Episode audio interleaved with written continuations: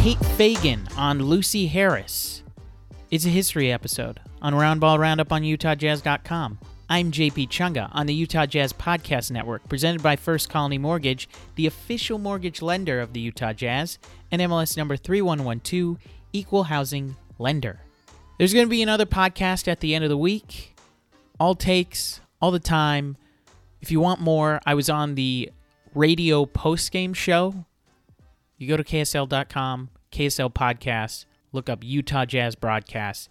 You'll find my takes on the road trip there. But today, Kate Fagan wrote a phenomenal book, which I would recommend to any basketball fan. It's called Hoop Muses, An Insider's Guide to Pop Culture in the Women's Game. She did it with Simone Augustus, who you may know from being a W N B A champion and legend of the game. But today I wanted to talk about Lucy Harris, who, let's go to nineteen seventy-seven and where the N B A was at. The N B A was lagging in popularity to college basketball. The college game was more important to people than the pro one. And in New Orleans, where this franchise was at in seventy-seven, they were lagging in attendance. The only ticket draw was Pete Maravich. And the Pistol drew crowds, but he had injuries, and the team wasn't so good around him. So they were lagging in attendance. They were in a big building, the Superdome, and they weren't filling it up. It had been three years since the franchise started, and they still hadn't made the playoffs. Pete was averaging thirty-one points per game, but then they bottomed out the next season. So in the seventy-seven draft, they tried to make a splash. They drafted the first woman in the N B A, and it was Lucy Harris. There had actually been a drafting of a woman earlier, but that was voided by the league office. This was the first one that wasn't, because they knew they needed the P R to get it. But beyond that cheap trick, who is Lucy Harris?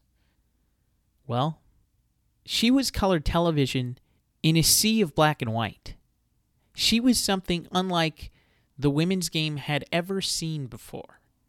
You know, there's this story in the Tribune archives that I was able to find talking about her success and the program that she went to success. She grew up twenty miles away from Delta State where she went. And it was her, this woman named Cornelia Black, and Debbie Brock. They reference Brock as a four eleven wonder child. It was a triumvirate of young players that came along to Delta State in the aftermath of Title nine. And it wasn't really the aftermath because it was still very early on, and not every single school was abiding. But this is post-Title nine, and Lucy Harris makes Delta State in Mississippi UConn before UConn. And they dethroned one dynasty that had been to all the Final Fours, all the title games. Delta State does it. And Lucy Harris, six three, growing up watching Bill Russell and Oscar Robertson, she played like both of them. She had explosiveness at six three. She was getting tip-ins. Pat Summitt called her the first truly dominant player for the women's game. And Lucy not only did it in college for Delta State, she led the Olympic team in the first time that they were allowed in the Summer Olympic Games to a silver medal. But she does that in college at Delta State with her coach Margaret Wade, who had played for the team previously when they actually allowed women's basketball. She was on the last team that played women's basketball in the thirties before it was disbanded by the college. And then, as fate would have it, she would be coaching the first team. What were her options? What were Lucy's options being the best at her sport? There wasn't the W. There weren't orange hoodies popularizing the game. She didn't have huge options at that point. And there would be professional leagues after that flared up and flamed out. But she returned to Delta State to be an assistant, to recruit, to live on her legacy, because it's quite a legacy, beyond a cheap P R stunt. So learn about it now as I talk to Kate Fagan. Five stars, nice reviews, that's all I ask of you. Let others know that you're listening to the podcast. It's called Roundball Roundup. Kate Fagan, she's a podcast host for Meadowlark Media. She wrote this book, Hoop Muses. It's great on all things basketball, and I guarantee you will enjoy it if you pick it up. Please enjoy Kate Fagan on Roundball Roundup. When it comes time to move, it's always a hassle. Loading everything in the truck, hoping the priceless antique from your mother doesn't break, and trying to juggle the kids and dog in the middle of it all is enough to drive anyone crazy. But it doesn't have to be that way. The friendly, background-checked movers at Bailey's Moving and Storage have the expertise to move your family across town or even around the world. So when it's time to move, think Bailey's Moving and Storage. Call today at eight oh one, two one eight, two six four zero or check them out online at baileys allied dot com.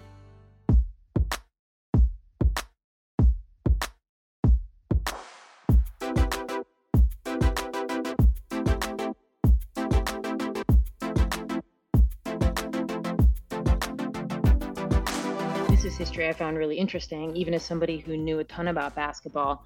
Basketball for women, the rules of the game, so we'll just stick to that for right now. They were almost as varied as locations were playing it for certain years, right? And here I'm talking about after the invention of the game in eighteen ninety-one, it's immediately picked up by a, a phys ed teacher down the road in Massachusetts at, at Smith College, a woman named Senda Berenson.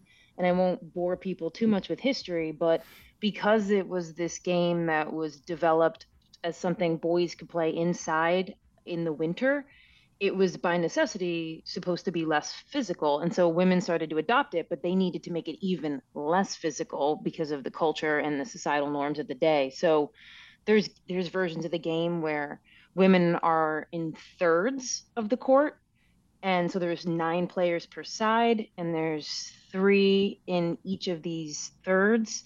And dribbling's not allowed just to limit physical interaction. There's versions of the game where there's as many boxes on the court as women on the court, and you're not ali- allowed to leave that box. And then there's, you know, and then it kind of evolves, and you see the version that was played up until, I mean, I even had a teammate at Colorado who came from Oklahoma, and in her middle school years was playing six on six, which was played in Iowa for a long time, and you couldn't cross half court. And so that's kind of like the rules iteration of it. But I think until Title nine and players like Cheryl Miller, Lucy Harris, Ann, Ann Myers, you know, all of these names we could name, like before that, I thought, okay, well, basketball kind of just didn't exist really, because I couldn't have named you anybody. But you go back in history and you can find women playing everywhere since the moment the game was invented. And it seems like barnstorming, you know, going town to town, the, the Redheads, that team seemed so interesting mm-hmm. that they're dyeing their hair just to uh, be on yeah. the same tee, a part of their uh, costume, so to speak, that they're going place to place and playing teams. Yeah, it wasn't like this boring history that felt one-dimensional or black and white. There's like these really epic tales throughout history, right? The ones you're mentioning, the All-American Redheads. Not all of them were natural redheads, right? They dyed their hair with henna. And then there were these uh, barnstorming clubs that came out of Black Chicago and Black Philadelphia. Um, and they, they had that embedded in them, the same kind of like gimmicky nature that was part of those barnstorming clubs. I mean, even the Harlem Globetrotters, who yeah. we know today, have their origin in that same kind of foundational period. And there was a lot of women's barnstorming clubs. I mean, the All-American Redheads are like the... They're still considered, I mean, they still are the longest professional team, the longest tenured professional team, because they played from like nineteen thirty-six up in, until and through the seventies before they disbanded. And so, I mean, there's so many other little kind of nuggets and stories throughout history, even going back to the early nineteen hundreds, where there's these really cool stories that are really dynamic of like what women did to try to play this game. Well, and it seems star-crossed that Margaret Wade, the coach over at Delta mm-hmm. State, coaches Lucy Harris, who becomes the most dominant force in the women's basketball game, because Margaret Wade had to have her jerseys burned because her her college wouldn't wouldn't allow women's basketball to play. It seemed very star-crossed that they came into each other's lives. Yeah, there's a, there's such a cool story about Delta State, Lucy Harris, Margaret Wade, and and and Margaret Wade, some, you know, college sports fans will know, is the namesake of the Wade Trophy, which in women's college basketball is given to the best player each year. And that the namesake of that is Margaret Wade, who coached Delta State, who coached Lucy Harris, and who she herself was playing at Delta State decades prior to coaching Lucy Harris, and was on the team, and they were they were good. And then just kind of out of nowhere, the administration deemed it unladylike. And it was after, I think in her, in her third season, they decided basketball would be no more. And the women on that team had no recourse. They were just angry, but there was nothing they could do. So as you mentioned, they burned their jerseys just as a kind of, I don't know, like emotional catharsis for what had happened. And then, you know, life coming full circle, when Delta State relaunches its program a couple decades later, uh, they call on Margaret Wade to come and, and be the head coach of their, the first official kind of head coach of, of this new rebooted program. And she got pretty lucky with who, who stepped onto campus. How did you go about trying to find information about Lucy Harris and what her game was at the time? Well, luckily she, I mean, luckily right around the time I was working on the book, New York Times came out with their documentary on her, which would go on to win like the best Oscar, best short documentary Oscar. And also Pat Summitt, you know, an icon of the game, had coached Lucy Harris in the inaugural Uh, the women's basketball's inaugural introduction to the Olympic Games in nineteen seventy-six. So then you have Pat Summitt, who's like written about her in her books in the nineties, as well as just the the, the coverage of Delta State during their run, like the pre-N C double A, their their title runs. Like it was a bit of an anomaly, and and Lucy Harris, the the style of her play was so dynamic and different than anything anyone had seen that there was actually a lot of coverage and reporters who were kind of chiming in on it during the era, and great footage of Delta State as well. That's what I noticed watching that Oscars short, is that this looks like H D. It looks like some better than some college soccer streams that I see on E S P N Plus. It looked amazing to watch Lucy I Harris. I don't know if they had to restore it. Yeah, she yeah. looked dominant out there yeah. because she was hanging around the the rim really good. Yeah, and, and that was... And you hear anybody talk about her game who was a part of it intimately. And that's, you know, there there wasn't a player like her up until that point, because this is even like, you know, this is pre-Cheryl Miller. And then you've got her origin story, which is like so familiar to any of us who grew up post-Title nine, which is, you know, she was, she's from Mississippi, and she's like playing with her brothers growing up in like the hoop in their backyard. And so she kind of develops this, this This, this ability to pass as well. And so it's just a style of game that we hadn't really seen to that point in, in women's basketball, which, you know, and she, and she was surrounded by like a, a, a number of like really good little guards. And so it was just this dynamic little team that kind of came out of nowhere and really could only exist in, they're very much representative of their time as well. What were her options post uh, college at that time?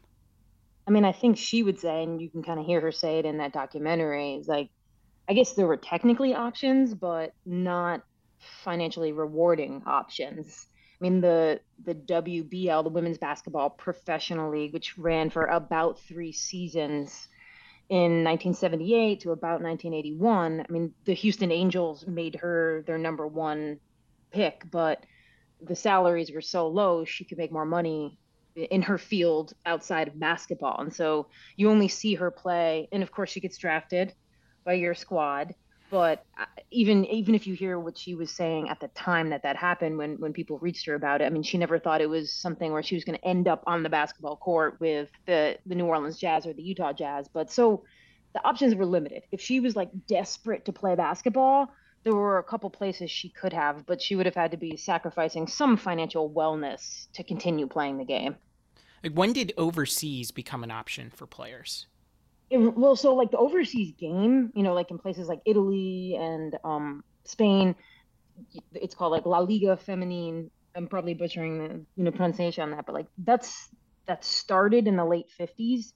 And you see some women go overseas in Lucy Harris's day, but it's really sort of like the mid-eighties. Cynthia Cooper, who had been playing at the University of Southern California, goes over and plays in Parma and a couple other places that like there's actual legit money to be made in the overseas game. And, and that's always balanced against, especially if Lucy Harris had gone overseas, when after she graduated, like the the ramifications of being isolated overseas as an American, which is very different from the way international players or American players abroad ha- have to deal with today. Like, it was just such a different, you know, like isolation, travel, n- not a lot of communication. So I don't really think that playing overseas was like the best option when she was graduating.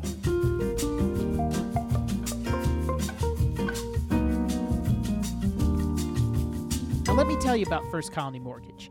They've been serving the lending needs of Utah for more than thirty-five years. As a mortgage banker, First Colony Mortgage offers advantages over other lenders.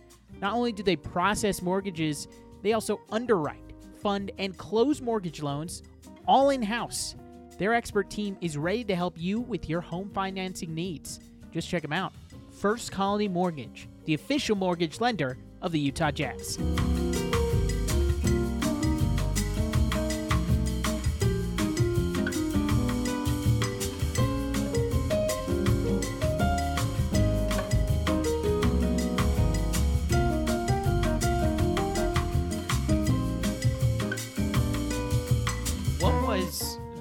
Relationship with women in the N B A, because later on, Ann Myers having that that tryout with the Pacers, what was the interaction with women and and the N B A? Well, it's like it's it, it's hard for us who follow the, the N B A now to understand where the N B A was in its growth at that time. I mean, anybody who's watched the um, Adam McKay show on H B O about the Showtime Lakers realizes that the N B A, like when the Jazz drafted Lucy Harris, or when the Pacers in, in nineteen seventy-nine bring in Ann Myers, the N B A is not this like financial powerhouse with like the foundation. I mean, it was still a league that was trying to find its way and find its commercial value in America. So, and there was still these kind of P R moments where, you know, even in that same draft as Lucy Harris, um, Caitlyn Jenner, then Bruce Jenner, is is drafted right after Lucia Harris, even though he hasn't played basketball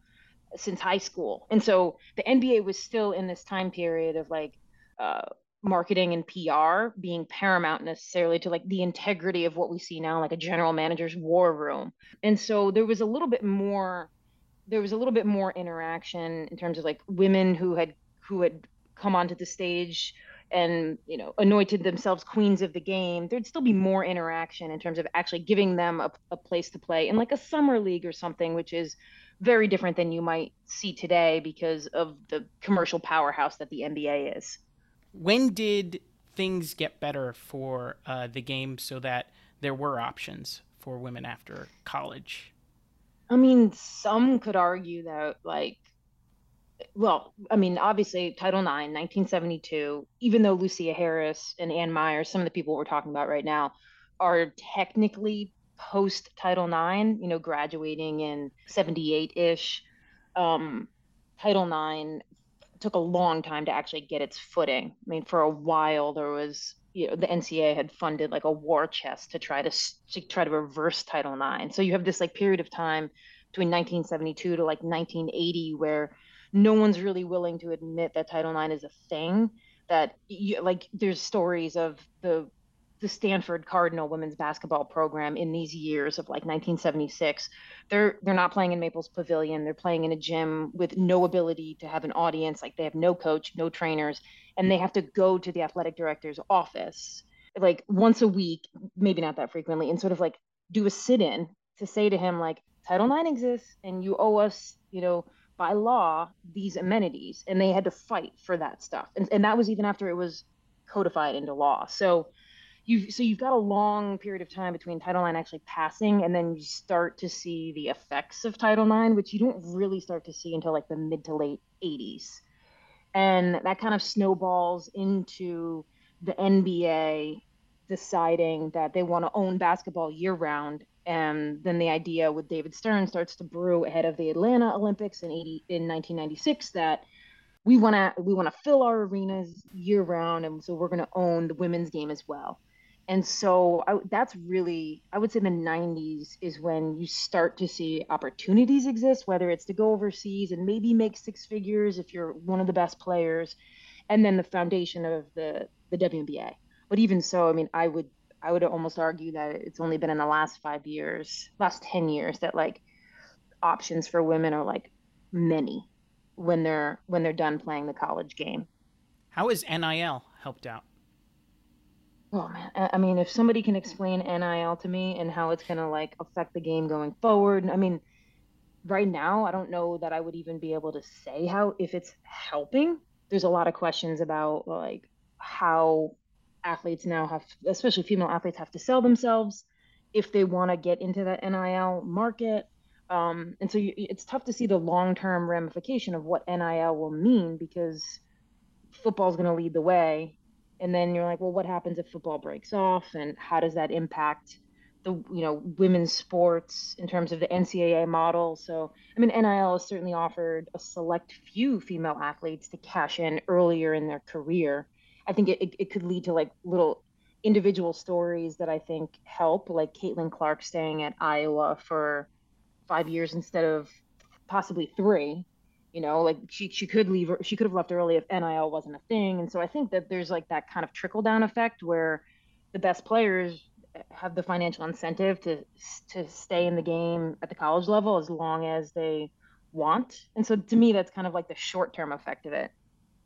Well, I even found it interesting that the N C A A didn't take on women's basketball at the very beginning. It was a, a different organization on top of, of what the colleges were competing at. Yeah, I mean, that was one of the, as somebody, I mean, I played it in college and I didn't understand the origin of the N C A A's, what I call kind of like takeover of women's sport. It's like you see, like, two years ago, it goes viral. You see the disparity between the N C A A tournaments, between the women and the men. You know, the women, you know, have like eight pound weights and a yoga mat, and the men have like a sprawling weight room. And everyone's like, oh, like this is, this is crazy. How did this happen? And then it's like, well, if you go back in history, you know, uh, to a time in nineteen eighty-one at the Fontainebleau Hotel in Miami, where the N C A A has decided that after trying to kill women's sports and kill Title nine, they realize, mm, you know what we need to do is we need to govern it so that we can limit equality. We don't need to make fifty-fifty, as Title nine says. Like, if we govern women's sports and we have women's sports underneath an almost predominantly male athletic director, then we can sort of fudge the numbers. And that's what you've seen throughout history. Like, the N C A A, as I like to say, is like, they're not an advocate for women's sports. This is like the fox guarding the hen house at every turn, trying to give women's sports as little as they can get away with. So that's how you end up, whatever it is, forty years later, seeing these N C A A tournament disparities. Anybody who's paying attention is like, don't be surprised by that. Like, that is essentially a representation of what the N C A A has always been about when it comes to female athletes. It's a feature, not a bug, the way that, as they, they say, they, yes. they treat it almost.